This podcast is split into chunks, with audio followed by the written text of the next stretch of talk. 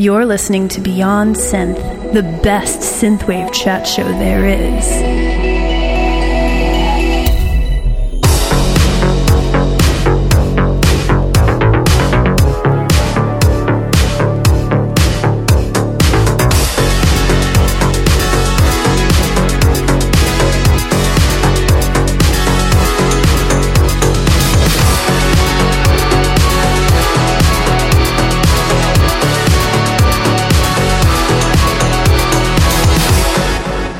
Hello, my friends. What is up? My name is Andy, and this is Beyond Synth, episode 323. On the show today, I will be catching up with Deadlife and we'll be doing that in just a little bit. I've got a bunch of cool songs to play you, as always. And just to let you know that this will officially be the episode that comes out before I move, which means for the next few weeks, I'm not going to have a proper studio, so I'm still going to try and edit the show, but there is a good chance that there will be a little bit of a break from Beyond Synth because I literally just can't edit the show if I have no place to sit. Unless you want me to work upside down, Michael Keaton Batman style. You remember in Batman, Kim Basinger's sleeping in the bed and then she wakes up and looks over and fucking Michael Keaton's hanging upside down because he's the Batman, you know, and so he sleeps hanging upside down. And who knows, maybe that's a possibility. We'll see. But basically, once I record what I'm recording today, right now, when I'm done, and this episode is edited, I'm putting my microphones in boxes. I'm putting, well, I don't, it only needs one box, but uh, I'm gonna, I'm gonna break my microphone apart into like eight different pieces and put them into separate cases, like a fucking hitman who's like assembling a sniper rifle from like different components that are hidden all over the room. But uh, and my mixer, all this stuff's got to go in a box. So look, let's listen to some music. I got a few things to say, and uh, and then we will go on with the show. And of course, later on, we will be catching up with Deadlife, and I had a fun chat with him, so you should enjoy that. So now let's listen to this. This is A Rice. I think that's how you say that. It could be A Reese. A hyphen R E I S. I know I've played a track of theirs on the show before, and I cannot remember if they corrected me. So I'm going to say A Rice for now. I think that's what I landed on last time. Uh, it's from the album New Horizons, brought to you by my awesome Patreon supporters, the Kings of the Pattersons. Of course, we're talking about Petey's Deep and Delicious Bark, and Chris Dance with the 88, and Mike Shima with the 82, and of course, Mystery Donor. Somebody mentioned that I forgot to mention Mystery Donor last week, so there you go. Anyways, let's listen to this. This is A. Rice with Space Flight.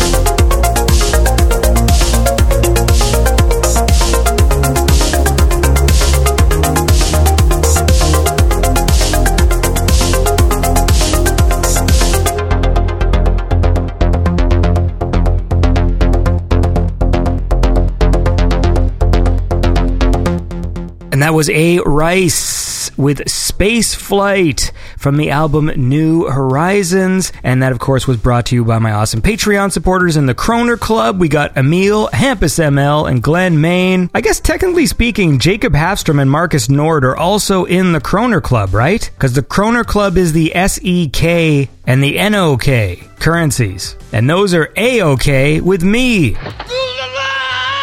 So look, I got a message here because I would like to point out that Raur, awesome patron Raur, has upgraded his support.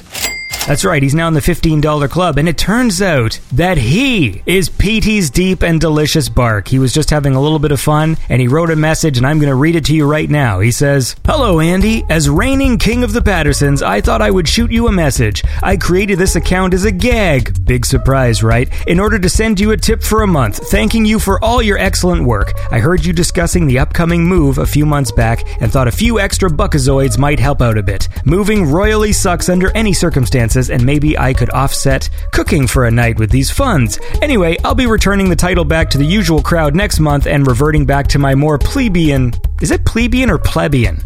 It's plebeian, right? Plebe, my more plebeian spot in the $15 club, newly upgraded. Best of luck with the move and keep up the great work with the show. It's been better than ever lately. Rawr! Well, listen, Rawr, thank you very much for your support. And yes, your donation is very kind. And yes, we're moving in like a few days. And so I'm probably not going to be cooking on that final day. So we're going to have to get some junk food. Although I shouldn't eat junk food on the day that we're moving because that means like the next day when I'm going to be like loading the truck.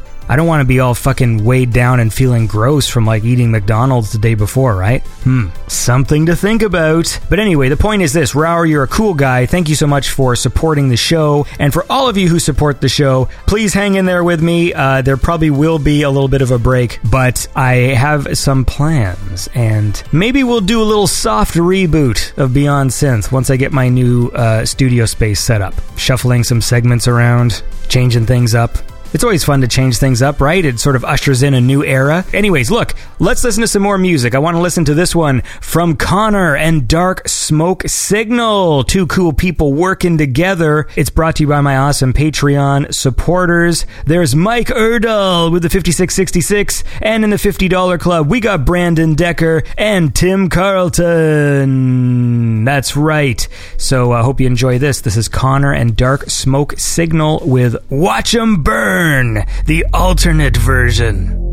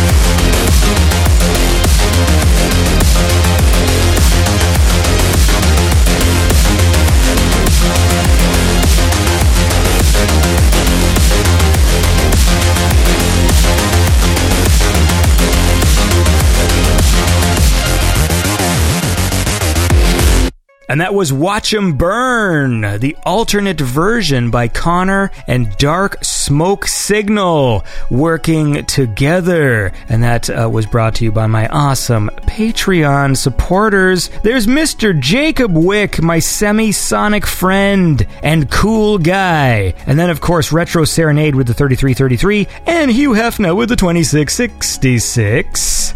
I got a nice message from a friend of Basil's, aka Blood and Chrome. So, uh, as you know, we put out a memorial episode to Blood and Chrome a few months ago after he passed away. And, uh, you know, every so often someone will message and just voice their appreciation for the show we put together and uh, remembering Basil, because obviously that he was a super talented guy. And then I just got a message the other day from a person who said, Oh, I hope you don't mind this. I'm going to read some of this. This is sort of a private message, but uh, I thought it was nice. They say, uh, Hello, Andy. Just dropping a line or a few to thank you for producing episode 314. Basil is a gem of a human and creative. I knew Basil long before his Blood and Chrome days, part of the OG crew, all the way back to 2005. He hasn't changed a bit the obsession, the deep, genuine, no nonsense friendships, humility, and humor. I don't suppose any of those parts of him will change on the other side, except now he can laugh and learn from a few more of his favorites there, instead of just us mere mortals. He's the type of person who would want to walk beside you through hellfire or a hail of bullets.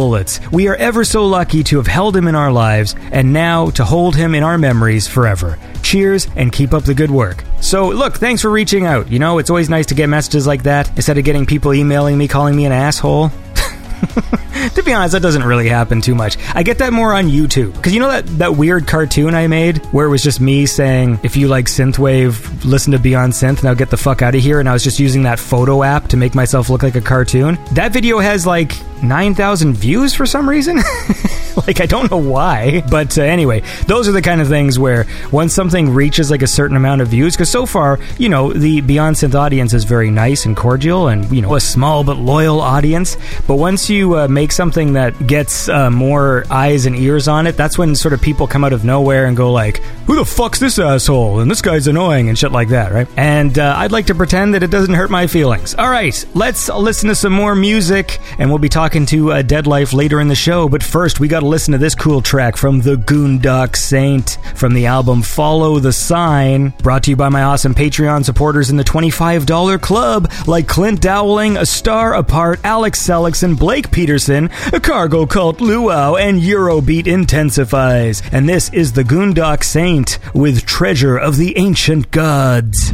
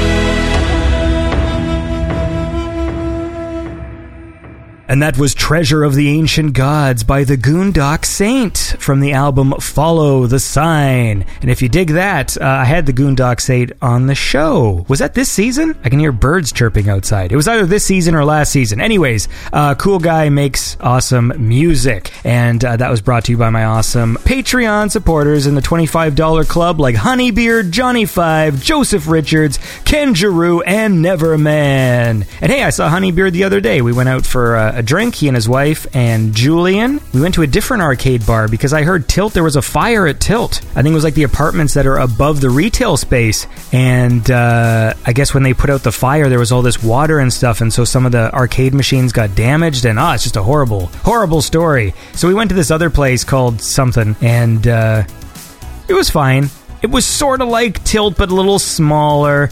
And then this DJ started playing really annoying house music, and then it was uh, time for me to go. And in the meantime, I watched uh, Doctor Strange because that was on Disney Plus. So I watched the Doctor Strange sequel, and it was fine. I don't really have too much to say about it. Like I thought it was interesting. I watched some other reviews where they talk about how the middle of the movie was sort of filler. You know, when they brought in all those cameos. If you haven't seen the film, I'm not going to spoil it. But you know, they they brought in cameos of these different actors to be like alternate versions of certain heroes and stuff. While that part might have been filler, I think that was my favorite part of the movie, only because the level of violence was pretty surprising for a Marvel movie. Uh, well, okay, I can't spoil it. Look, the point is that uh, the movie was okay, and in, in, those moments where it went sort of kind of darker, I, I like those moments better because they genuinely surprised me tonally and visually. Because for the most part, you know, when you watch the Marvel movies, they all feel the same, and I've lost the excitement for these things. And uh, what else? Oh, I guess I finished watching Obi Wan Kenobi too, so I guess we can talk about that. Well, how about this? Let's listen to another song, and uh, and then we'll do a quick little review of that. I got a cool one from Occam's Laser, another guy who's been on the show before. Uh, I forget what episode number, but he makes cool uh, dark synth music, and this was from his album Occult 90, which I believe came out uh, after he was on the show. It's brought to you by my awesome Patreon supporters in the $25 club, like Restless Nights, Robot Conglomerate, who I realize sometimes I call you Robert Conglomerate without realizing it, and it's just this weird force of habit, but it is indeed Robot Conglomerate, Sir Mikathy, Techno Ben, and your imaginary friend PD, who really will be my imaginary friend in about a week's time because I won't live here anymore and I will have no more connection with Petey the dog. But until then, let's listen to Occam's Laser with the track Ossuary.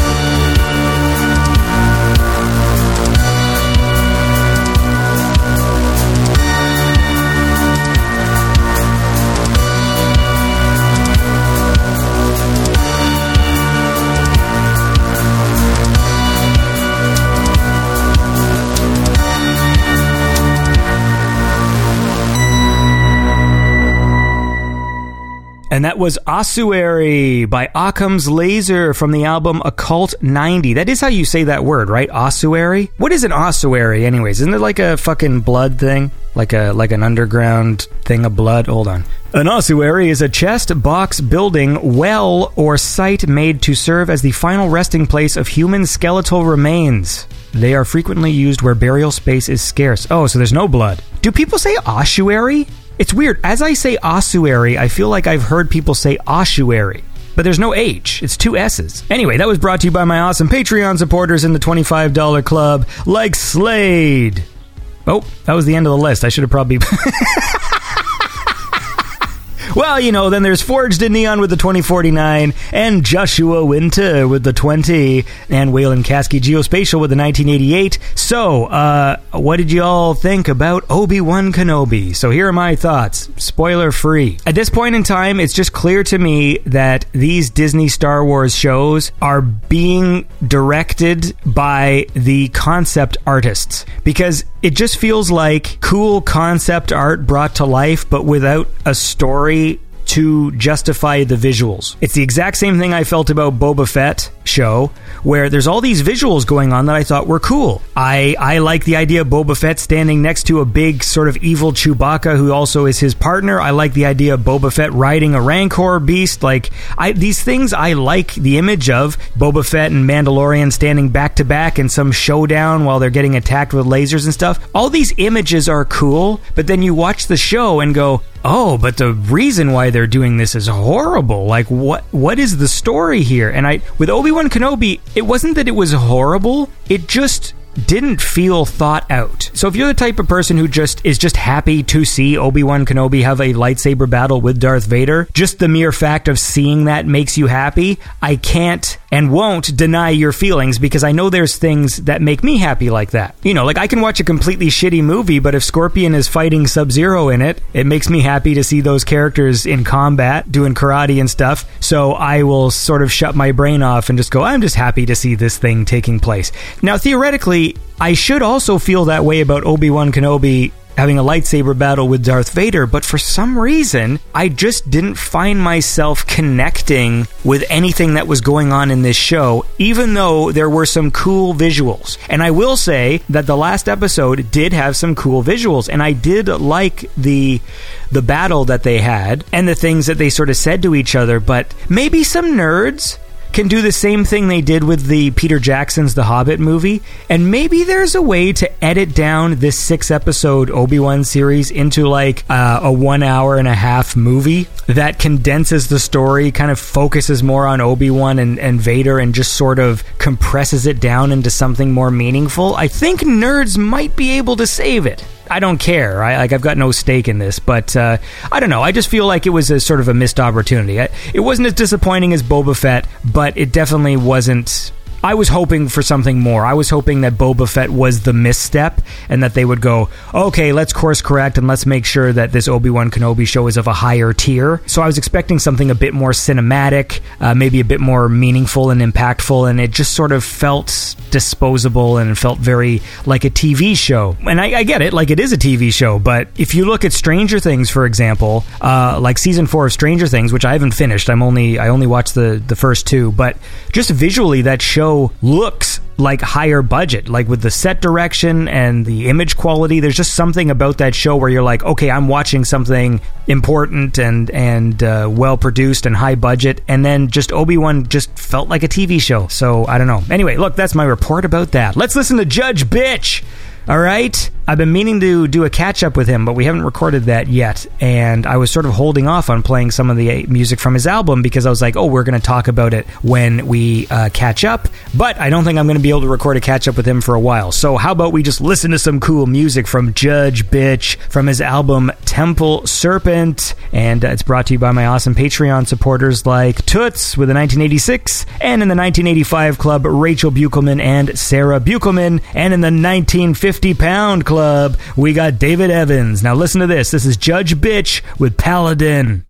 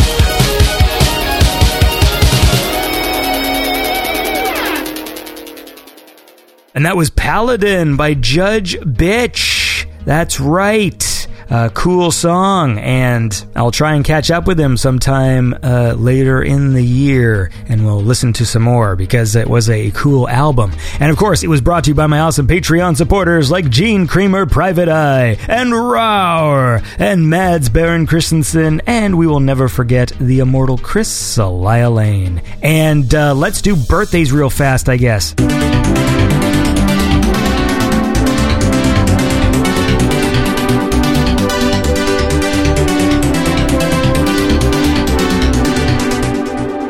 So we got Retro Serenade, whose birthday is on June 28th, which is the day that I am recording this. Uh, I don't know if it's the day it's going to release, but it's the day I'm recording this. So happy birthday, Retro Serenade. Did you know that you share a birthday with Elon Musk?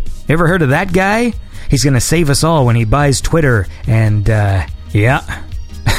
Twitter can't be saved. Hey, guess what? In 1820, I just copy and pasted this from the website. Tomato is proven to be non poisonous by Colonel Robert Gibbon eating a tomato on steps of courthouse in Salem, New Jersey. Did people used to believe that tomatoes were poisonous? That's new to me, man. Uh, in 2009, Professor Stephen Hawking hosts a party for time travelers at the University of Cambridge, not sending out the invites until after the party. I take it nobody showed up. I didn't follow up on this story. I'll, I'll do some research and report back. Uh, by the way, I'll totally forget to do that. And in sad news, uh, on this day and date in 2009, Billy Mays, American television pitchman, passed away. You remember him because he was a very animated and crazy guy with like this jet black beard and like this black dyed hair. You know, he passed away in 2009, but we did get to see a little glimpse of him in The Last Jedi. Remember that scene where like Luke is a hologram at the end of the movie and he's like force projecting himself and he shows up in quotes younger uh, when he appears and he just had like this dyed black beard and black hair and he looked horrible and all I could think of when it was on screen was like why did they just make him look like Billy Mays? This is so fucking weird. Anyway, the point is, happy birthday, Retro Serenade. You're a cool guy. Just like your friend Estevez, aka Drow. I never learned how to say your name. or did I? I guess it's been a year. I think you probably told me, and then in that year, look, man, a lot's gone on, okay? I'm a very distracted guy, and I apologize. But I do want to say happy birthday to you, June the 29th. And uh, I didn't really find too much interesting stuff going on. I can say that in 2018, Steve Ditko passed away. That's sort of sad news. He was an American comic artist responsible for things like, uh, you know, Amazing Spider Man and Doctor Strange. He was the guy who, who worked alongside uh, Stan Lee. And that sort of ties things together nicely, right? Because I just watched Doctor Strange. There you go. Uh, but he lived a nice life. He lived to be 90, so that's cool. And of course, in 1762, Russian Tsar Peter III divorces his wife, Catherine II. You know what's funny? You know we always like make fun of like uh, parents, like new parents, because they're all giving all their kids like stupid names. And it's always like, what kind of name is that? You know, you sound like an old man when you find out people's names are like fucking applesauce and shit like this. But then you go back in time, and it's like the exact opposite problem. Like people can't even come up with names. Like, can you imagine? Like, what's your name? Fucking Peter Three. like your parents couldn't have given you another fucking name? Peter 3, do you take Catherine 2 to be your name? It's so fucking stupid. Anyway, look, I want to thank my awesome Patreon PayPals, alright, before we listen to another song, like Upgrade Jimpy, the king of the PayPals, followed very closely by Mr. Ross Bruce, the Silver Bruce, okay? And then there's Alex Lightspeed in the 1984 Club and Austin Whetstone in the 1199 Club. These are all some great clubs. Now listen to this, because this is a cool song. This is TLF from his album Planet Sadness. This is Things Will Never Be the Same Again.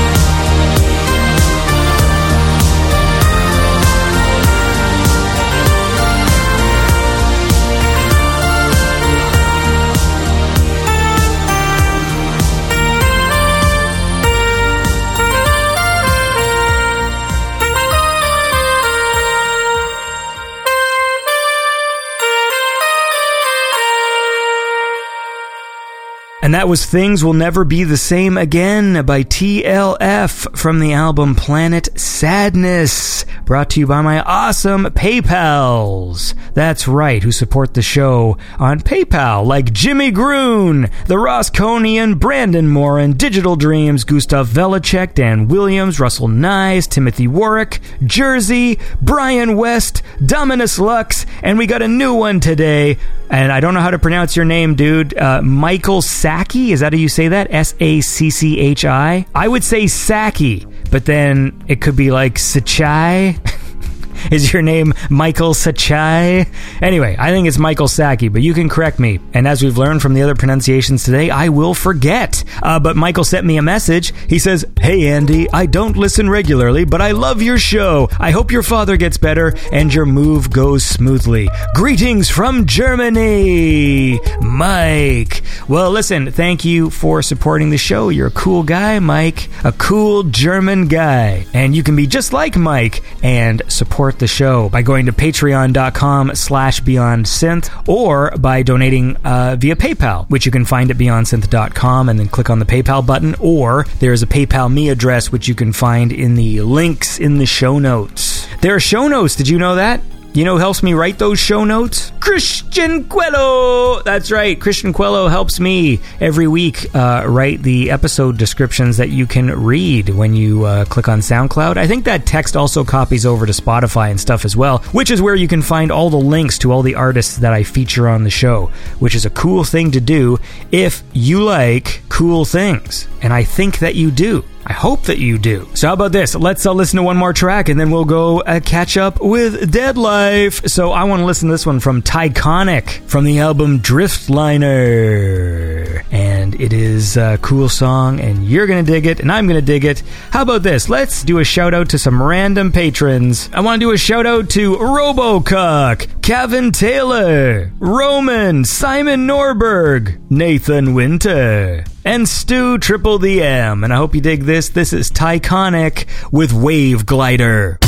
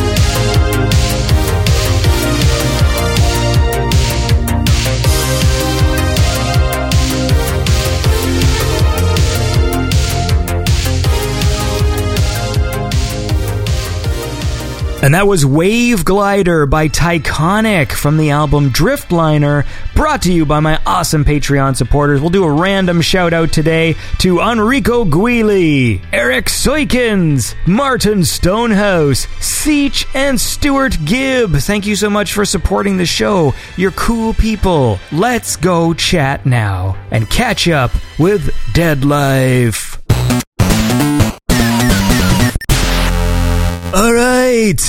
And I am here right now, catching up with Deadlife, aka Ed from the town of Crewe, now in Manchester. Is that still correct? Yeah, that's that is correct. I am now in Manchester. I went back and listened to our previous conversation to make sure we don't tread over any of the same ground because I'm guilty of doing that. so the last time we talked, you had reawoken a rib injury because when you were young, you were in a mosh pit and someone drop kicked you in the ribs. Oh man! And uh, when we last spoke, you bent over to pick up your computer and fucked your ribs up. And so, Oh, man. are you better now? Yeah, yeah, my my ribs fully healed. Man, yeah, I completely forgot about that. Yeah, yeah, I remember because I was leaning over my PC and uh, I don't know if I'm just getting old or what, but yeah, my rib just popped out. Not quite like that. That sounds like really graphic, actually. Now I've said like that. no, it, wasn't that graphic. Just yeah, I made a really loud like, "Ugh," and I was really happy that my housemate wasn't in because he would have been like, "What the fuck?" you wimp. Yeah, like, yeah, what's he doing? You can't have your rib pop out like a man. Just push it back in. Yeah, but it's fine now. It's fine now. Good. Well, that's good news. I think we also had a.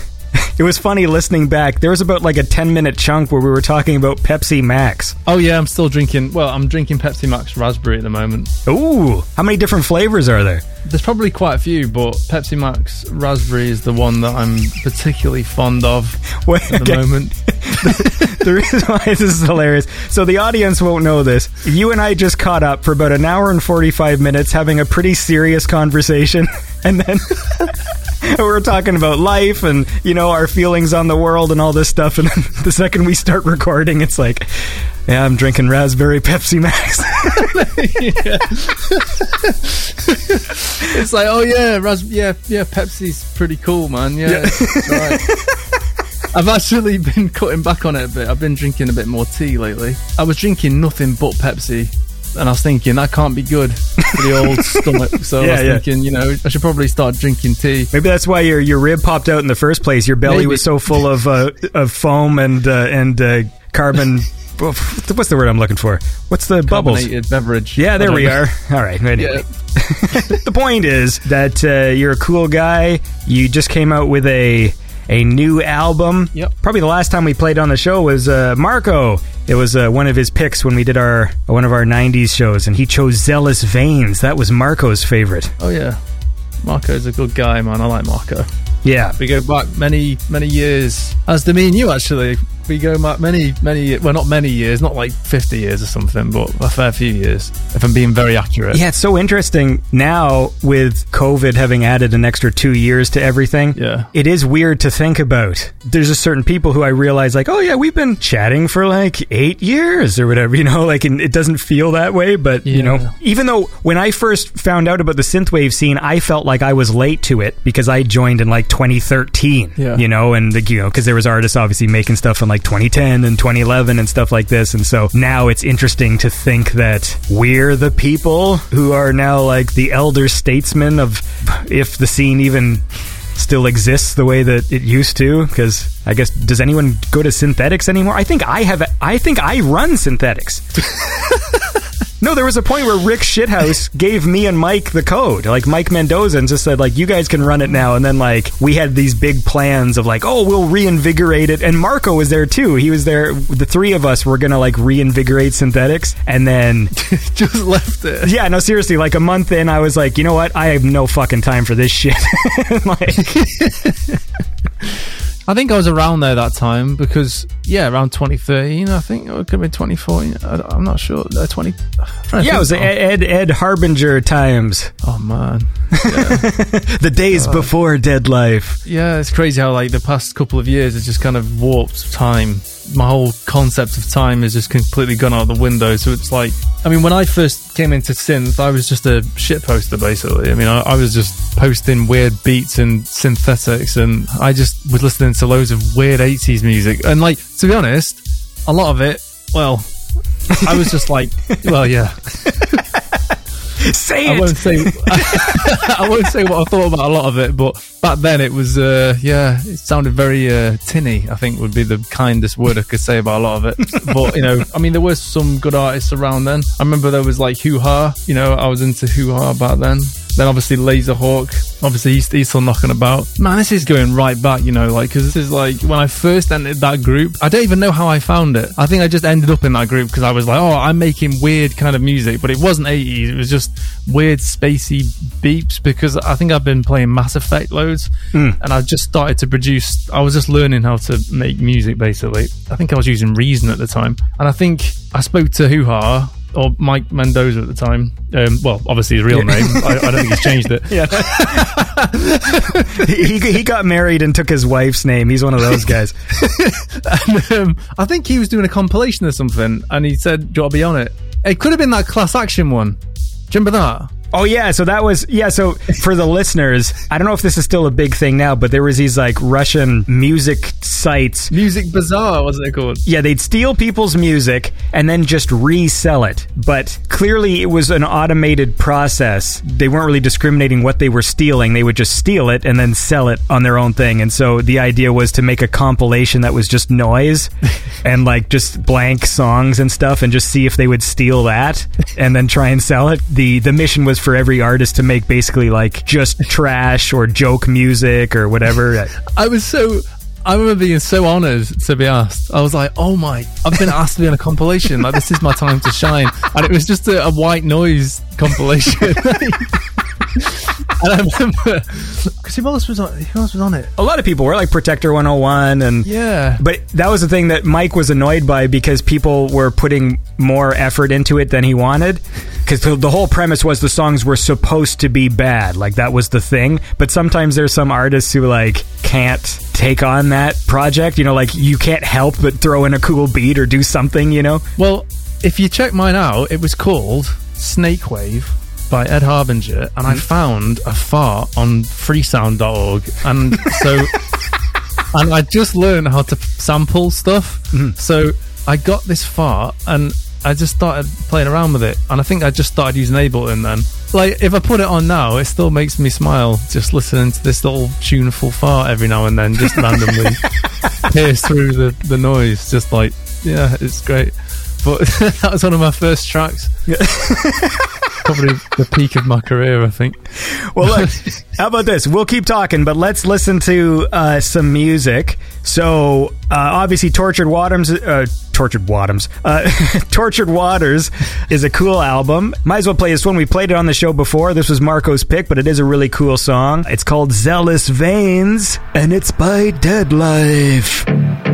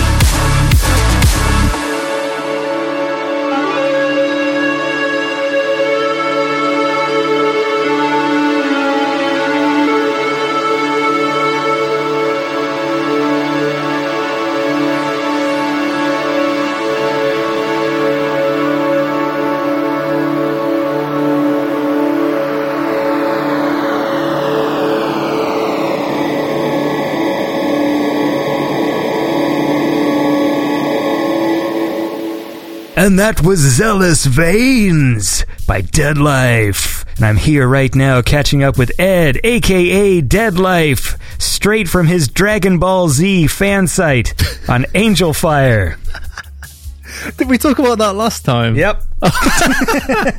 I'm trying to tie this conversation back to the last one, but uh, Man, I love that site. It's like a time capsule back to me being 16 years old in college and just ruining my education. when we talked last time, it was really funny because I think you were the last conversation I had before Cyberpunk came out. And we were all very excited for it. And then the conversation sort of aged poorly a bit because I can't wait for the new Cyberpunk. It's going to be so good. Oh, I can't wait to be playing that. It's going to be massive. Oh, dude, yeah, we were super excited, and I remember just reading the comments like, "So that aged well," you know. but I will say this: I picked up because I have a PS5. They came up with the next gen version of Cyberpunk, and it was on sale for twenty nine bucks. So I was like, "Fuck it, twenty nine bucks! Like I'll I'll play it." So I bought it, you know, a year after it had come out, and uh, it's fine. It is fine. It's okay. The game's fine, man. Like, I played it on PC, and you know what? It's fine. Yeah. That's what I thought when I played it. I was like, it's not like mind shatteringly great, but it's fine. It's all right. Yeah, I think what happens is, right, when things happen in entertainment, there becomes a sentiment about the thing in the zeitgeist where it's like, for the rest of time, Cyberpunk will be that game that was this broken, overhyped, shitty game. Like, that's going to be what people remember Cyberpunk as. Yeah. And as I'm playing it, I'm just like, this is okay. You know, like, this is a game that if it launched and didn't have the bugs and was, you know, had a good launch, it would have been maybe a 7.7 and you know an 8 you know what i mean like it wouldn't have been Yeah. it wasn't a 10 out of 10 like it wasn't an elden ring or whatever you know like it was Yeah. it's okay and I, to be honest with you i am i'm enjoying playing it like i like how the city's so fucked up that pretty much like everyone's a bad guy so that anytime you end up getting into a gunfight you just end up getting experience points and you can get their items because like it usually there is like criminals Yeah. when I play Grand Theft Auto, I, I play, I'll turn it on every six months and go, I just want to have a cool gunfight. But then the second you do anything, cops are on you and like, you know, it's not that much fun. But I find in Cyberpunk, the second you draw your weapon, like bad guys will just appear and then you can just,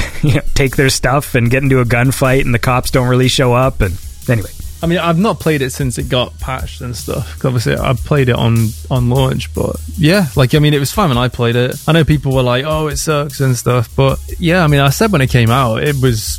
I played through it, I completed it, and was like, "Yeah, probably won't play it again," but it was it was fine. That's all I've got to say about it. Like, Yeah. like it, it was something that I haven't really spoke about since. I played through it and was like, "It's a decent cyberpunk game," so I can't really complain. Yeah, I've um, whoops. No. Sorry, I just knocked over a can of Pepsi, Max. yeah. so did you play anything that was compelling? Well, after I wrote Tortured Waters, I was like, I need to give myself a break because I've basically constantly written for the past since I brought up Bionic. Pretty much, I've just been constantly writing. So I was like, I need to forcibly give myself a break. So I've been playing Final Fantasy 14, which I've already played in the past, but um, I've been playing that for like probably about three months, pretty much consistently. Which one is 14? That's the online one. That's like the second online RPG MMO type thing. Okay. What was the one with the car? I remember seeing pictures of one where. 15. Like, oh, that's 15. That's Okay. 15. That's like the like a big road trip type one. That one was fine. I played that one. It was all right. It wasn't the best one, but it was. I played through it. I completed it. It, it was like it was all right. But yeah, 14 is really good. So I've been slamming that. I was doing a lot of PvP on that. But then, quite recently, actually, after taking like a few months off to stop myself from writing, because I was like, I need a break, especially with Tortured Waters, because with Tortured Waters, I felt very different writing that album, because last year was pretty, uh, Great. it was a really great year for you and everybody else. I wouldn't say. Well, yeah. Well, it was one of those. It was one of those years where it was just like, ugh, fuck, man. Just a lot of fucking weird shit was going on. Like, I mean, fucking hell, man. Yeah, yeah, yeah. Just the, World. yeah, just you know, not just the world being how it is, but just a lot of stuff around me going on. Like a lot of fucking people close to me. Like a lot of things were happening. That was it was quite a lot to deal with Sure. like I had my own things going on, like um some like health stuff, but more that I was trying to get well so that I could help people that were close to me, you know. Yeah. So that that was frustrating because I, I wanted to to be all right because I wanted to be there for people that that were going through some really tough shit. So a lot of Tortured Waters was about, you know, it was my 10th album. And I was like, fuck, man, I've just been writing constantly. So I did feel different writing it. And, um, I don't know, a lot of things changed last year. I just felt different writing it. And I knew that after I wrote that album, that going forward, something would have to change in how I was writing. I didn't want to do the same thing going forward. So I knew I needed a break. Like, 10 fucking albums, man.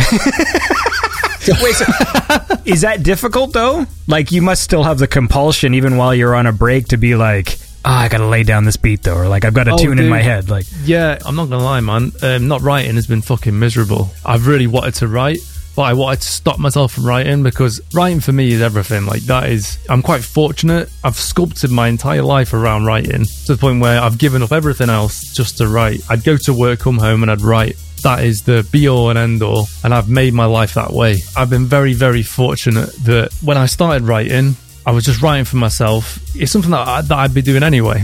And I've always said that. Um, and it was very freeing when I first wrote my first album to write that album and be like, you know, I don't care if no one hears this because I enjoyed writing that much. And after the years that I'd had prior to that, which obviously people probably don't know about, I don't know if what people know and what they don't, but I'd got to a point musically after many, many years of being in the music industry of where I was, you know, I'd had the rug pulled from out on me, you know, I'd started from scratch basically. I'd had a lot taken. Like sometimes that's just how the chips fall, you know. Like mm-hmm. sometimes that's just the way life works. Sometimes you know you end up in a position where that's just how things work out. Like sometimes things don't work out in your favor. That's just how life is. And I think as you get older, sometimes that's just how it goes. So I got to a point where I was like, okay, I love making music. I understand now that I will never make it for a living. I will work, and that's something I've always done. I've always worked like you know minimum wage jobs. And that's fine you know. So that's where Deadlife came from which was like i was at my lowest ebb but i'm gonna write anyway. And like so when i made that first album i was like hey if one person hears it that's fucking awesome. But i'm gonna just write because i really enjoy it. And it felt very freeing to do that very liberating to be able to be like yeah fuck it i'm gonna just write anyway. Yeah and then i was fortunate enough that you know it just poured out. It just it just poured out and poured out and poured out. And then it hasn't stopped because I just love doing it. It's my favorite thing to do. Just writing, creating, and having no no walls. You know, like no band around me being like, "Oh, come on, man, we need to write more puppy stuff, man." Like, "Oh, come on, man, we need, we need more choruses." Like, I get it. I get why people do that. Like, but with Deadlife, I know exactly the direction I want to take it with every album. I know exactly what I want to do with every album that I do. So that's why I've just carried on in, on that trajectory. well, speaking of uh, the trajectory of awesome music, we should uh, probably play some. Yeah. Uh, and I'd like to hear another tune from the album. So let's do that. This is uh, Afterlight Special by Deadlife.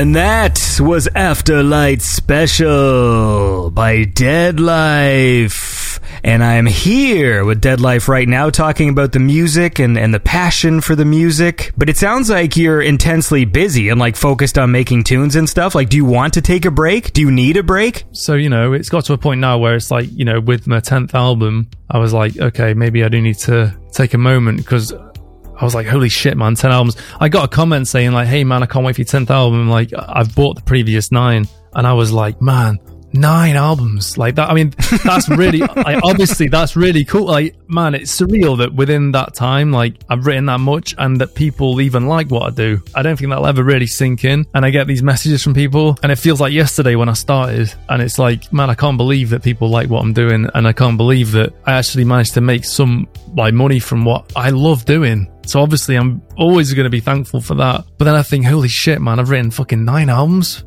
like, fuck me. Like, I need to stop for a minute and just fucking think about what I'm doing here. Like, this is fucking mad. So that's why I've been playing Final Fantasy 14 for fucking like three or four months. That's why I'm literally, mate, been absolutely tanning that game for three fucking months. And I mean, absolutely every single day logging into that game and slamming PvP to the point where I was like, oh man, I need to fucking write probably. But then I'd be like, no, no, I can't write yet. I can't write yet because I know when I start writing another album, I'm not going to stop till I've written it. So I'm like, yep, I'm going to just focus on PvP. I'm going to just get this weapon. I'm going to fucking go and hit that boss. That's what I've been doing. And then recently I was like, right, probably time to fucking think about writing again. So a couple of weeks ago, I went back and I binged fucking Berserk. I watched Berserk, the original series, hmm. and like I just started gorging on some fucking good shows and stuff. And I was like, man, I'm fucking ready to write again. So I've started writing again, and I fucking love it, man. Sorry, I fucking love it. Like I fucking love it. Honestly, I feel so fucking lucky that I've got something like that. And I think anyone that makes art, like if you just fucking make art that you like, it's so good to just sit down and like it doesn't matter if no one hears it or sees it. Just fucking sit down and just make a thing. You know, if you just get an hour or two hours and just sit there and make a, a little thing, you know, and just make it as good as you can make it. Just focus on that. Your little quiet time. Just sit there and do a, you know, make a little. I don't know what it is. I don't know, man. It's just, it's, it's my favorite place. I love that place, and I, I just love being in that place so much that I've ended up sculpting it so that, man, I'm like a, a little gremlin or something, man.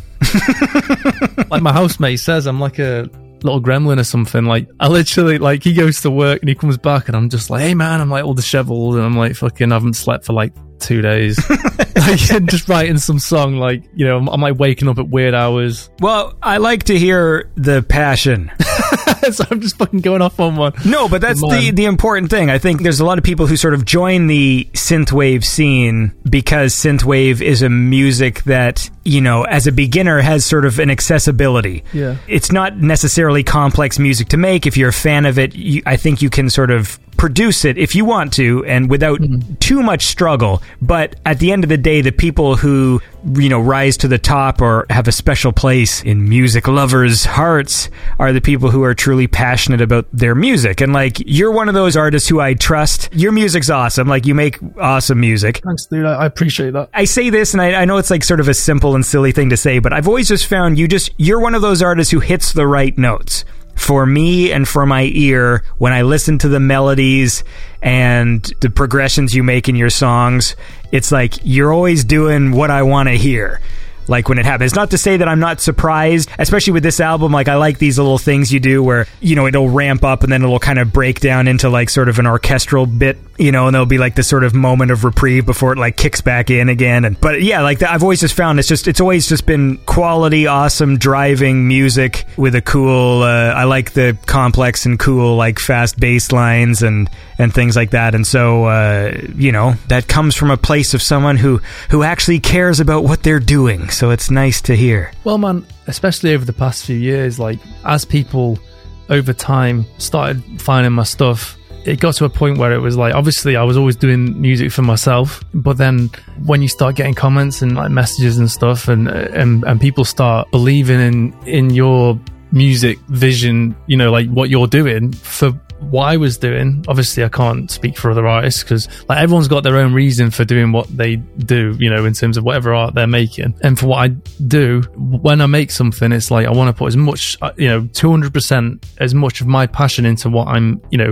like I've always got a very concrete direction and vision for what I want for that. Like I want to make a complete thing for someone so that when someone hears it, it's all there. You know, like I want to show someone like, here's a thing that I've made from start to finish and, you know, and it's there. And if someone likes it, cool. If not, cool. I just want people to enjoy like what I've made because, you know, time is precious. Like time is very valuable. And, um, I want people to have that journey. I know that sounds right on my own ass, yeah. and I know I can disappear. I know I can disappear, right? But you know, like I will come out, but it's something that I just love doing.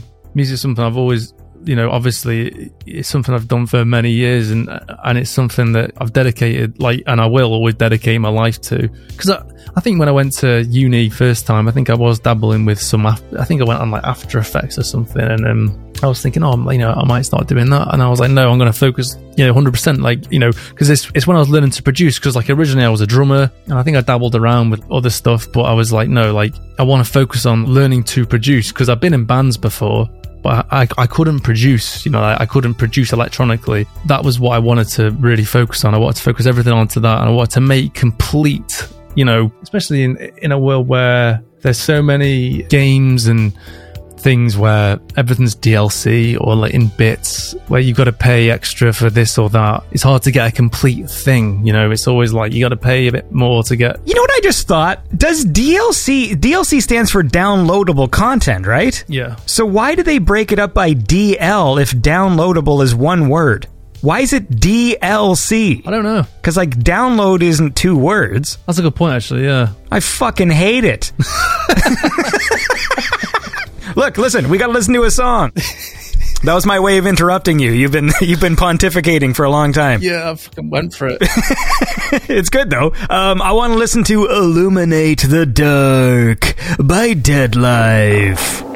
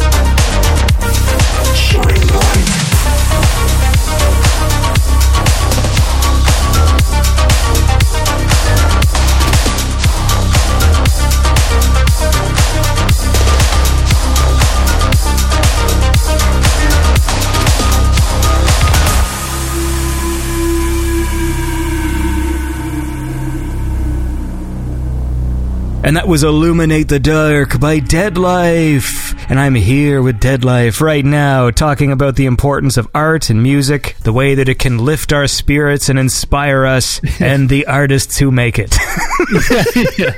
Sorry. But yeah, man. So obviously, uh, you know, I, I'm, I'm appreciating hearing the the passion Yeah. on your end. It's very good. But it sounds like you know, if you're always constantly making music and doing all these things, like, what do you do? You have Mm-hmm. time to social life and get booze and get some ladies? I want I want a lady in Ed's life. Oh man, I don't know if I should be honest or not. I could just lie and say, yeah, man, I'm I'm always going out, mate. Yeah. I'm out all the time. I'm always walking about. to be honest, not really. I don't really uh, bother with that stuff. Are you a monk? Basically, yeah, yeah, I am pretty much a monk now. Like, yeah, in the past, I've had relationships in the past and stuff, but probably about a year and a half, I've not really because I've just been like with what I'm doing. I've just been hundred percent focused on on what I'm doing with with music. Music is your mistress. Yeah, basically, who knows what the future holds, but I write a lot better when I can kind of sit down and just absolutely spend all my time in my own world just writing. Obviously, not all my time in terms of like, you know, I can't be completely shut off from absolutely everyone. So I will still, like, I will see people, but mainly my housemate. And then sometimes we have people over like once every couple of weeks because we've got the same friends. Our friends will come over or like occasionally, you know, like we'll go out or something like that. But the past year and a half, I've mainly been um, just absolutely smashing music, basically. And I'm not really too interested in other stuff at the moment, to be honest. Have you been cutting your own hair? No, I haven't cut my hair in about about a year actually, because last time I went to the barber, he told me, well, I had this one guy at the barber who was really cool, who used to I used to go there, and he'd always talk about God of War. He was really sound. He was like a local lad. He was like dead sound. We like have a chat, and like he'd always my hair exactly how I wanted it. And then he fucking moved. Now there's this other guy, and I went there, and I was like, "Yo, I want my hair this length." And then he cut it shorter and said, "Oh, you can't have it longer than that because any longer, and it just doesn't work." And I was like, "What?" So ever since then, I've been like, "Well, fuck this guy! Like, what, he can't. He's telling me how. What? Like, what's he on about?" So I just haven't been back. So ever since then, I've just haven't. I've just haven't had a haircut because I just haven't been back. I've just been like, "Well, I guess I'm growing my hair now because I won't go to another barber." So Yeah, I've been cutting my own hair now for shit. Must be like two and a half years now. since COVID, Yeah. yeah, so now I, I think I kind of have it down. Basically, I just take the clippers and I buzz like just all the, the sides and I just keep like the top long and sort of like comb it over. And then I take the thinning shears and just sort of go around the sides to, uh, to blend it in a bit. Yeah, man. well, dude, do you remember when ages ago when I had that mullet? Yes, I do. Well, that started from me cutting my own hair because I couldn't cut the back, so I just ended up cutting the sides. That's how I ended up with a mullet. So I was like, oh, fuck it, I've got a mullet. So I was like, yeah, fuck it. And the reason I got rid of the mullet was because me and my long term girlfriend broke up. So I was like, oh, fuck, man, I can't have a mullet now because, like, like you know, I've got no problem with, like, dude, I've got no problem with mullets. But when you're, like, newly single after, like, five years, you can't hit the dating scene in 2014 with a fucking mullet. You just can't do it, man. Especially when, like, you know, this is fucking, like, eight years. Oh, man, eight years ago. Fuck. We're old. Man, that's mad. But yeah, I was like, I need to get rid of this mullet. And I remember going to the barber in Liverpool, and the guy was like, literally, I walked into the door, and instantly the, the barber was just giving me shit. He was like, right, I'm cutting that mullet off. as soon as I walked in, I was like, mate, I'm having the worst time of my life right now. Like, I'm having like an, an existential crisis. I've had like a massive breakup. Like, I'm literally here to get my hair cut. Like, that's why I'm here. And he's just like, why have you got a mullet? And yeah, so I had, I love the accusatory nature of that. Just, why have you got a mullet? yeah, honestly, yeah. So I was like, yeah, well, that's why I'm here. That's still my image of you in my head. You with the mullet posting photos, like fitness photos, and you you had a girlfriend who was also like fitnessy, I think. Yeah, yeah. And that's what I remember because I used to think like, like, oh, he's got a pretty attractive girlfriend. I'm always happy for other people if they're in like you know nice relationships. and so that's what I thought of you. I was just like, that's who Ed is, right? Eddie's got Yeah, this man. fucking mullet and like he's got some abs. Man, that was like a defining moment in my life because I started making music. I was just dabbling around, and like at that point, I'd already had a huge knock with music because I'd I'd been fired from this other band I'd been in because of like you know industry bullshit. Let's just say. Um, you know, like I didn't fit the mold of this band. Like I didn't want, you know, there's a lot of stuff behind it. It's obviously fine now, but at the time I was really caught up over it. You had abs. I had abs, yeah. yeah, and then me and her broke up, partly because of, well, you know, these things, you know, they, they kind of die out. They just do. It had nothing to do with the abs. it's like, you got too many abs, man. Can't deal with it. but, but um, it's like, oh, just just couldn't handle it, man. She was just like, mate, I just can't. It's just too intense. That's the fitness lifestyle, man. It's a certain type of person. so sorry, you can't handle these abs. You know, it's just. I just started uni, and that kind of started what Deadlife is now, I think. Because then I've really started posting loads of fitness pictures, which is basically me being at uni, being like, ah, like what's going on? Like, you know, if you've been like heartbroken and you're just doing all this weird shit, going out all the time, getting drunk. I was like going to the gym every night, pumping iron, like posting pictures of myself. Posting photos like like what am I doing? Like that's just not something that I really do. But at the time that was what I was doing. Like, you know, every day I was like there's me in the mirror, like flexing, like what, what am I doing? Like, it helped, man. You know, I think sometimes people underestimate just the weird things you do when there's like emotional oh, turmoil going on. Like people will be driven to do very, very silly things. Honestly, dude, like it was like my brain was like rewiring. It was like finding. It was like the old me was kind of like dying off and honestly, like without sounding like I'm not going to go too like thingy, but it was like it felt like part of my soul was dying off and like growing back, like becoming who I would become. You know. Well, like, sounds like your old soul was trapped in that hair on the back of your head, and then once once the barber cut it off, that was like. it's crazy looking back. It was the weirdest few years. It was so strange. And you know, I'd shit post a bit on Facebook. I was so bored. Like I was like, you know, I'd try and produce a bit, and I'd, I remember sending deep house tracks to some producers because obviously I used to speak a bit to some producers in in the scene, and I'd be like, hey man, like, what do you think of this track? And it would be like, you know, one minute I'd send a synth ish track, and then I'd be sending like a, a house track because I don't know what I was doing. I was just learning. You know, I I, I don't know what was going on because after the band thing, it was like I want to make music. Like that, that is my thing. That is what I want to do. I wanted to just sit there and I was like, I'm not going to move until I've learned to produce something that I am happy with. And sometimes it's important to break through these uh, emotional barriers. There you go, man. And exactly. on that note, look at that. That completely natural segue. Let's listen to this song called Emotional Barrier from this very special album, Tortured Waters by Deadlife.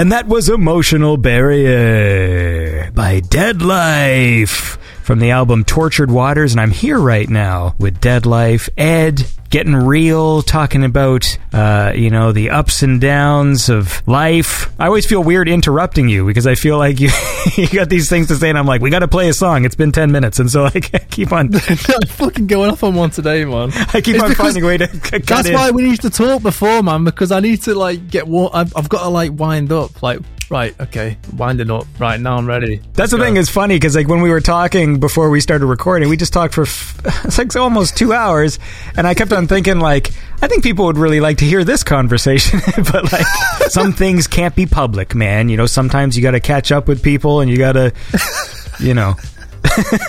Oh man, yeah. No, it's cool, man. It's cool. Well, I mean, you know, we go back a way. You know, if, if that's a, a saying, go back a ways. Yeah, I think so. I don't know. I, I'm not very good with sayings, but something like that. I would Google it, but I'm, oh, I can't be bothered. No.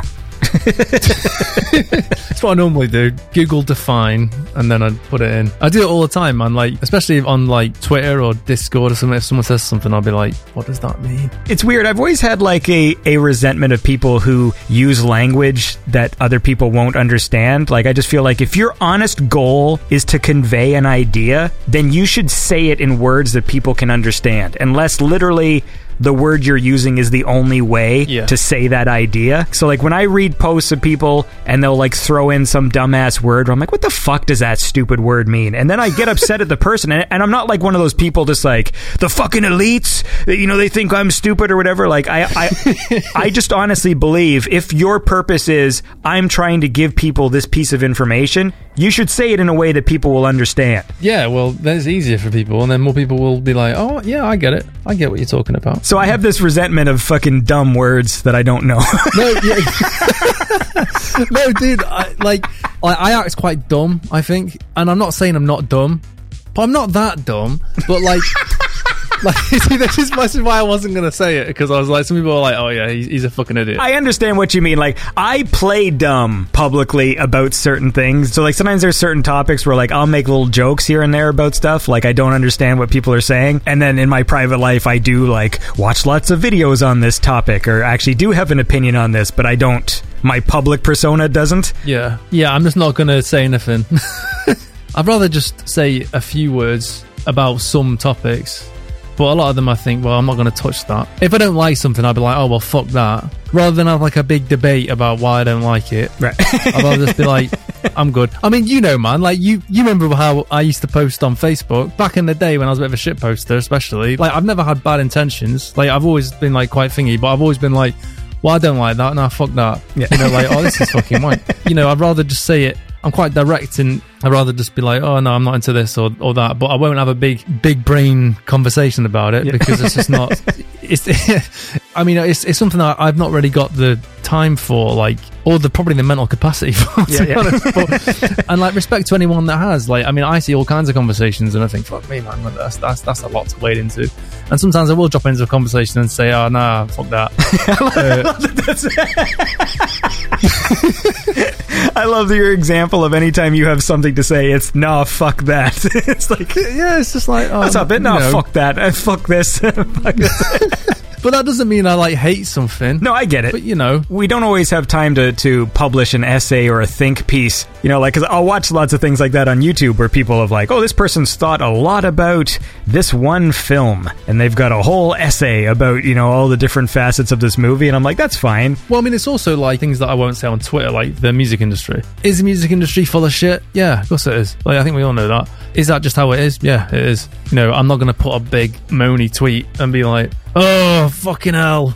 You know, the bloody industry's bloody wanking it. Like, it's just, because like, I feel like we know that. that do you know what I mean? Yeah, but it's always been like that. Like, that's why I'm making what I'm making. That's why, like, especially with what I'm doing, I'm not going to be like, right, guys, I'm going to bring out an album. It's to have loads of vocals on it and loads of choruses. I'm aiming for Billboard number one. Like, I'm Yeah. not doing that shit because I'm not. Do you know what I mean? That, that's just not who I am. And, and it was very interesting. Someone asked me, someone said something like, Would you go that way? Like, do you think you'd ever change or whatever? And I was like, Would I fuck? No way. Like, I know I won't. Like, that's something I would never do.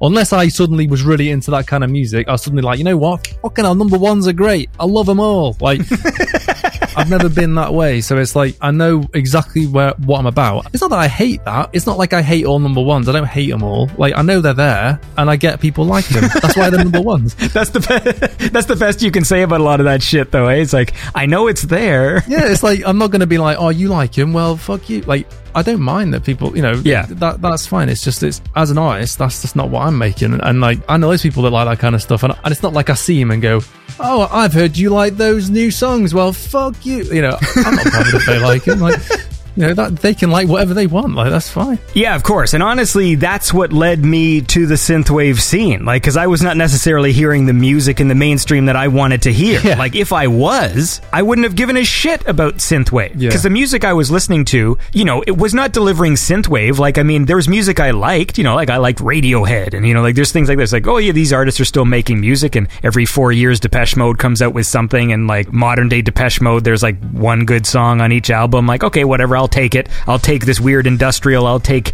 video game music. I'll listen to wherever to get my synth fix. And like that's the thing. Like obviously there is the quote unquote synthwave sound, right? Like the fucking Miami Nights 1984 and you know Cellar Act, LA Dreams, and like these people doing that kind of music. Yeah. But then there's people like you. It's just cool electronic music that has you know a cinematic quality or sort of it's very visually evocative. You know like when i listen to your music it's not like i sit there and go yes this is what i would picture you know dancing in a club or i would picture this and that but i picture like movie scenes. I picture whole things going on. It's very you know it's complex. Yeah. and that's what i liked about this scene and that's why i was so passionate about it. And so when i sit there and go off about like pop music or, or what's number one or what's popular it's not that i hate the idea of other people liking music or liking shit that sucks. It's just like the reason why i'm funneling so much passion into this scene was because i'm not getting what i want on the outside Yeah. and nowadays when i do i'm not resentful of it like you know if the Weeknd is popular it doesn't bug me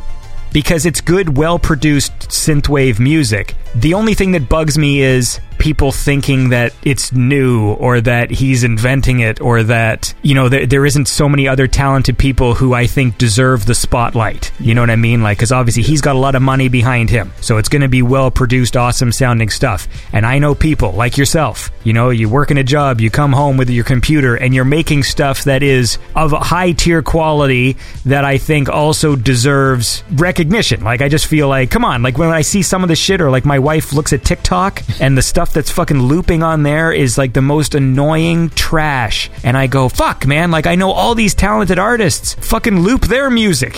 you know, send them some money. Like, why isn't this stuff trending on TikTok? I guess you know what? It's interesting actually because there's there's a few things. Because I mean, I do see people and I see artists get very frustrated by that, and I totally understand why. I guess for me, I got to a point where I was like, that's always going to happen, and I'm always going to write anyway. And you know what's interesting when you said about synth is, well, fuck it, this might annoy some people actually. But fuck it. I'm going to say it anyway. But I think you already know this anyway. Like, I was never really into that much synth. I was into, like, originally, I was into what? Perturbator, Brut, Gost, Lazerhawk, Dan Terminus, or Phaserland. Probably one of the most synth people I was into is probably Phaserland, actually. Uh, I think his first his first album. I remember spinning that when I was working at Domino's. I fucking loved that job. What a job that was! like genuinely loved it. It was such a good job because everyone's happy to get pizza. Anyway, I'm going to go on a tangent if I'm not. so so basically, that's because like a lot of my music was inspired by. Yeah, I mean, I loved Vangelis's Blade Runner soundtrack, and there's a lot. You know, there's a, there's a few things from the 80s I do that I do like. But what I really was into was video game soundtracks from the 90s and um, shows from the 90s. You know, like synths from the 90s, certain UK acts from the 90s. Uh, you know, because there's a lot of techno in the 90s. You know, it, especially from the UK, like Underworld. You know, uh, he did. I don't know if you've heard Born Slippy. Oh, yeah, I mean that's that's the most- classic. I, that's I think the only one I know is that song. Yeah, yeah. And I mean, obviously, was other things. There was like a lot of grunge and Britpop and blah, blah, blah. I mean, I wasn't into Britpop at the time, but a lot of the influences for my stuff comes from, I'd say, games, a lot of video games, without sounding like I'm promoting it and I'm really, oh, I'm really into it, but like quite violent anime kind of stuff and like games where it's like, uh, you know, PvP orientated games. Just good, in my opinion, really good cinematic media, like really gritty emotive media. Like I say, I watched Berserk recently. I've recently binged Berserk, and obviously that's got some really fucked up stuff in it. But you know, these things they're just inspiring. You know, they inspire me to write, and I can literally watch. There's just certain things I can watch, and it really inspires me to write. It just sparks something, and sometimes I can just write off the back of it. I mean, one day I'd love to write a soundtrack. One day, well, I mean, whether I will or not, whether I'll be asked one day, because you know that's a whole other ball game. Being asked, trust me, man, I've been close a few times, but the way, it, like the way I roll with it now is like if someone says to me, "Hey, man, do you want to write a soundtrack for this thing?" I'm like, "Yeah, yeah." You know, you send me a contract, and then we'll talk about it. But until then, like with the way these things work, man, people will say things, but like you know, I've been in this in that position so many times now that it's like I'm not an idiot. You know, like it's not my first rodeo. I know how it works. You know, until someone has a contract in front of me and they're like, right, sign here, then that's when I know it's going to happen, you know. But it's one of those things that I know I can do it. I know that in the future, I'd love to do something like that. You know, if someone was like, right, I've got to, you know, I want to write a series or, or a really good film or like something that, or like some kind of game. And I'm not saying cyberpunk because I think I tied myself to Cyberpunk for a long time, but um, you know, just anything really. Yeah, it's interesting that you mentioned sort of tying yourself to Cyberpunk because that sort of brings up an issue I have all over the scene, like with artists who connect their music with the same types of imagery. Actually, hold on. How about this? How about we let's listen to another track and then we'll dive in because we haven't listened to a track in a bit, and then we'll we'll keep talking about this. So I want to listen to this uh, awesome track. This is "Bitter Streets of Hubris." By Deadlife.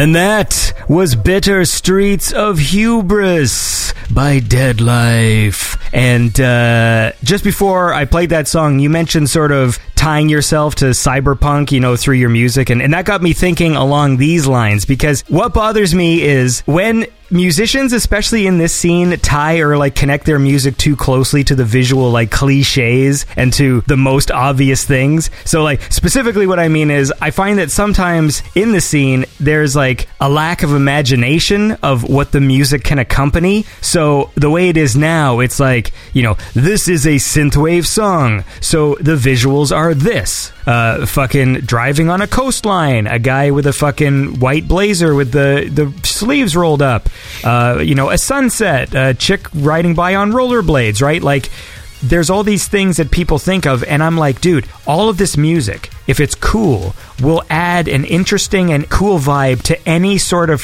project. Like, I always loved the Tangerine Dream soundtrack for the movie Legend. Oh, fucking, that is such a good fucking soundtrack, dude. I love that soundtrack. Loved by the Sun is a fucking banger. Oh, I always found that song really funny because it's it's so cheesy. Like It's so cheesy, it's so corny. I love that song. the vocalist like legends can be and forever. It's the guy from Yes, isn't it? I have no, I actually have never known, but up until that point, and even now, there's a certain expectation. Oh, you're doing a fantasy movie, so it has to have an orchestral score. And when a fucking little elf walks out, we'll do a little flute thing and fucking and whatever. And so, what I always loved about Legend specifically was that it has a vibe unlike any other fantasy film because of the fucking score. Yeah. It's a full synth score. It technically like doesn't belong based on what we expect from these fucking cliches. Yeah. And so when I listen to your music, yes, obviously there's a fucking you can make a cyberpunk action movie and there's shots of flying cars and buildings with fucking, you know, futuristic things on them and stuff going on. But it would also be cool just to watch a movie where this is the music. Yeah. It's a fucking crime drama and whenever there's a fucking action scene, just fucking Deadlife music blaring. You know what I mean? Like, I want more people to step outside of what they expect to see, and I guess maybe just that's up for to for creative people to to make those sorts of choices and do interesting things because at the end of the day if the music is cool take the risk and experiment Yeah. and just go like what don't i expect to i mean obviously uh,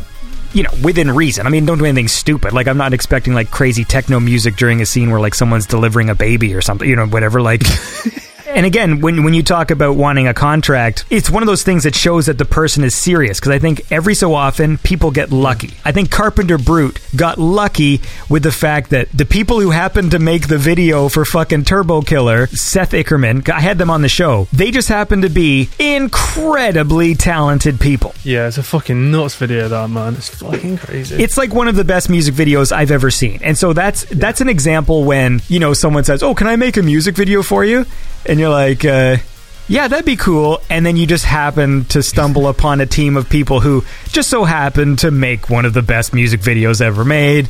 It doesn't always happen that way. And so that's why you got to cover your ass just in case because there's a lot of people who will say like, "Oh, yeah, I'll make a cool thing for you." And then they make shit. And then you're stuck with some shit. yeah. yeah, basically, yeah, yeah. And it happens a lot, a lot more.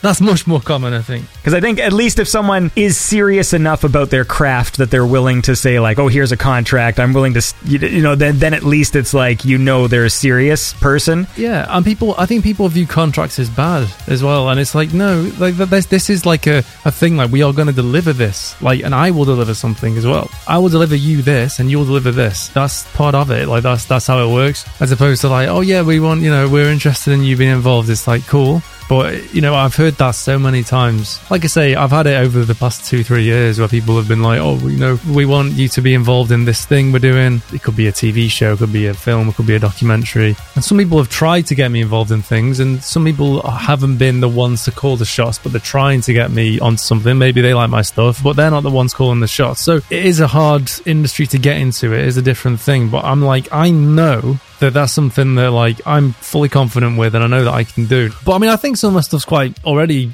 in that vein and whether I'll go all out on that we'll have to see. I mean I'm writing at the moment. Like right now I'm starting this project now, and um, man, it's so fun. Just it's so good to be like excited to. I just love writing. I, I'm getting that impression. I feel so lucky to be able to just open up Ableton and be like, holy fucking shit, what am I gonna do? So then I'll like open it and I'll just tinker about and I'll be like, oh man, that sounds so cool. You know what I want to hear? I want to hear your music on a nature documentary. There, that'd be the fucking thing. You know, the lizards are all running down the beach and chasing that fucking, getting chased by snakes, and all of a sudden, fucking, this fucking, like, Hey man, we, who knows, man? Maybe there, that's what I want. can't rule it out. I think my dream would be like to be about ninety years old and to be banging out soundtracks. Just be some old guy, and like eventually, I'd like to go live. That is something. I mean, you know, that is something that I am aiming for. I don't know what kind of live artist that would be because obviously, like, I really haven't got that disposable income uh, to use on a lot of live gear. I haven't got the space. I still write in my bedroom, the same bedroom that, that I have, you know, for numerous albums now, and and it is a house share, you know. So I've only got this room, so it's like finding how am I going to do that? How am I going to take it live? And there isn't much money to put into those kind of things. So it's what kind of live artist I, I would be, but. I'd like to think that, hey man, maybe one day, who knows, I could be like in my 80s and I could be like, yeah man, I'm going to do a show and I'm to be 85 years old, man. That'd be so badass. Like, just some old man just playing some beats from some weird fucking show that I did a soundtrack to. Like, you know, just some, some weird fantasy in my head. Like, that'd be awesome. Yeah. With loads of other 85 year olds all watching because we're all just there. like, we're all just there, like, yeah, man. Like, that'd be cool.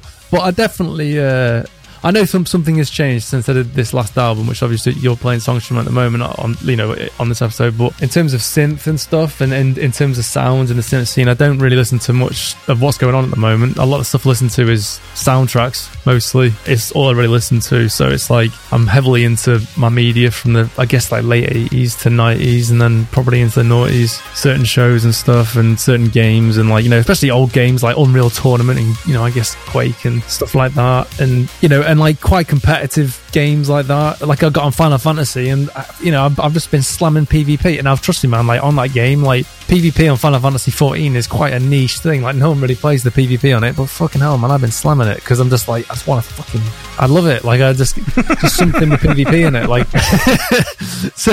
And I think it's it's probably because partly because I've been so wanting to write, having an outlet, you know, Yeah. like something to be like fucking hell, and it's cathartic to write, you know, it's cathartic to get it out, and um, you know, I think it is good to have an outlet, you know, whether it's running or working out. I probably should work out again, but maybe not post as many photos. You know, I'll get those abs back, but it is something that like is good to write again, and it's funny because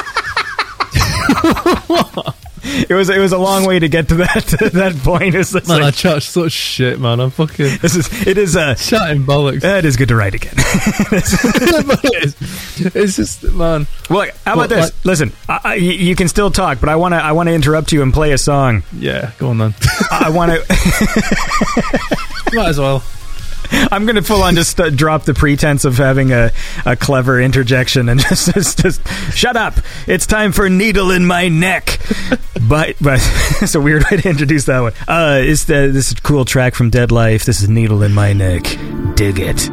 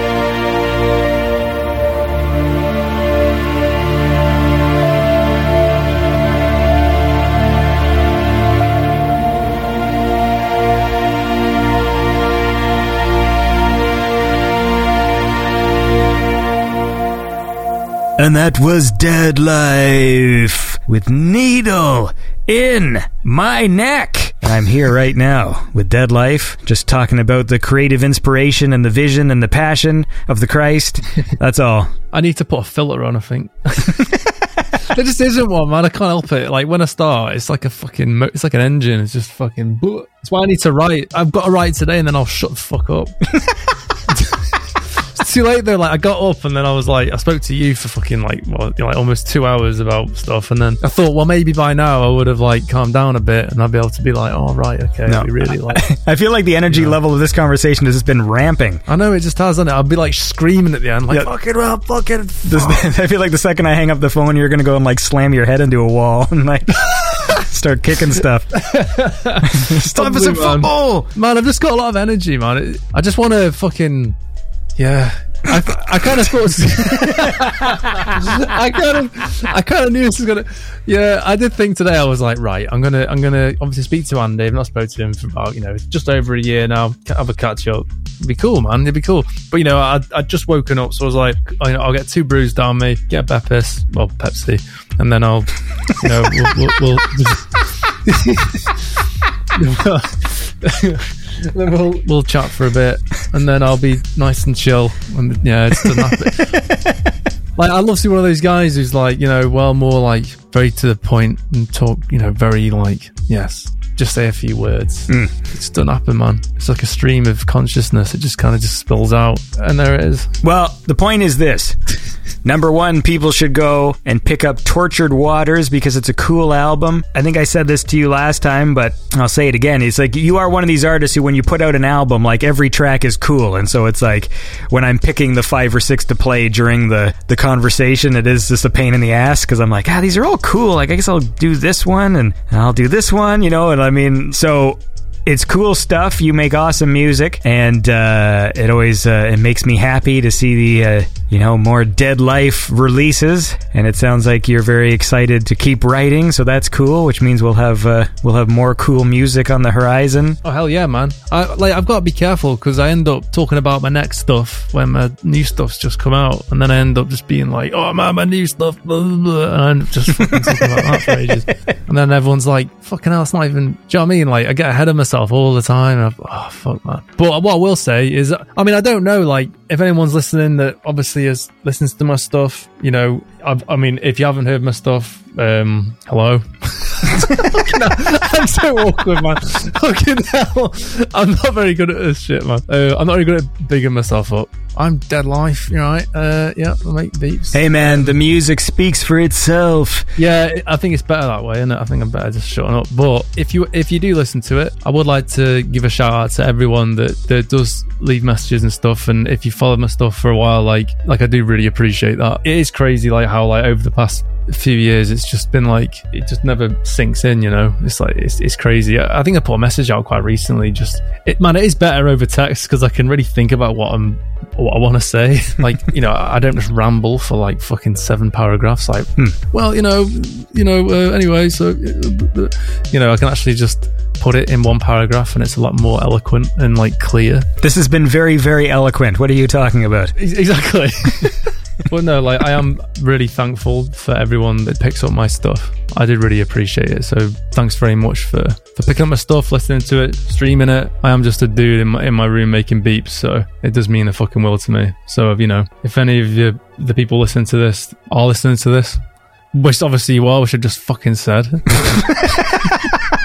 We're getting meta here, man. then uh, yeah, like thanks, thanks very much. It, it it does mean a lot.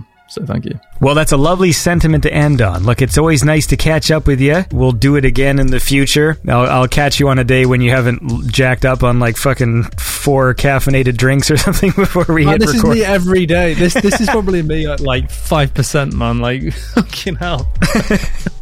But I know we got to wind down because we've. I mean, I know the audience wasn't privy to the first fucking two hours, but I haven't even taken a bathroom break, and I'm about to explode because we've just been sitting here talking now for uh, three and a half hours, and like I haven't Holy shit, man. like the audience needs to know about that. but the point is, uh, you're a cool guy, and uh, keep on making cool music, and uh, we'll keep listening to it. I appreciate it, dude. Thanks very much for having me on, dude. All right, and that was my catch up with Deadlife. Hope you enjoyed that. I had a lot of fun. Uh, we were laughing a lot that day. like, I love when people just come into the conversation with just like so much crazy energy. And uh, and he was wired, man, which is always good. It makes for a fun chat. And of course, uh, the music of Deadlife is awesome. So look, I want to uh, thank you all for listening to the show, and thank you so much for supporting the show. I promise that once everything is set up in a new location, I will get back to putting out episodes on a more regular schedule. And I thank you for bearing with me during this time. There's a lot going on, and every two seconds there's all these fucking complications, and, and every day it just seems to keep like compounding. And uh, what I'm saying is, I'm going to become a heroin addict. I'm just going to jump ahead and just skip a few steps and just go straight to the fucking hardcore drugs and just ah, you know. Remember what uh, was in Trainspotting? You know, whenever they would do it and they would sort of like fall backwards into the floor and it was all calm and it's just like, oh, that seems like such a great idea. Except for the whole like life ruining aspect where they just turn into like these weird scumbags and just like uh, die and squalor. So that's not something I want to do. Okay. So what a weird way to end the show. I apologize. Look, thank you for listening to Beyond Synth. Okay, it's the best synthwave chat show there is, and you're the best audience there is because you listen to the best synthwave chat show there is, and you support the best synthwave chat show there is, which makes you all very, very cool people. So uh, stay tuned to more Beyond Synth coming soon, and until then, I'm out of here.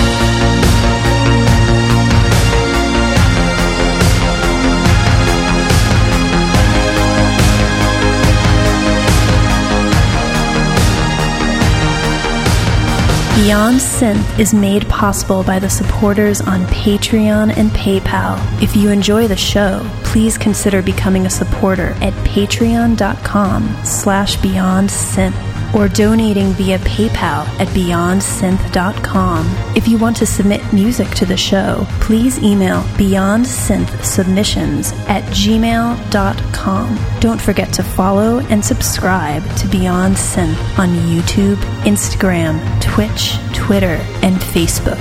May the Force be with you.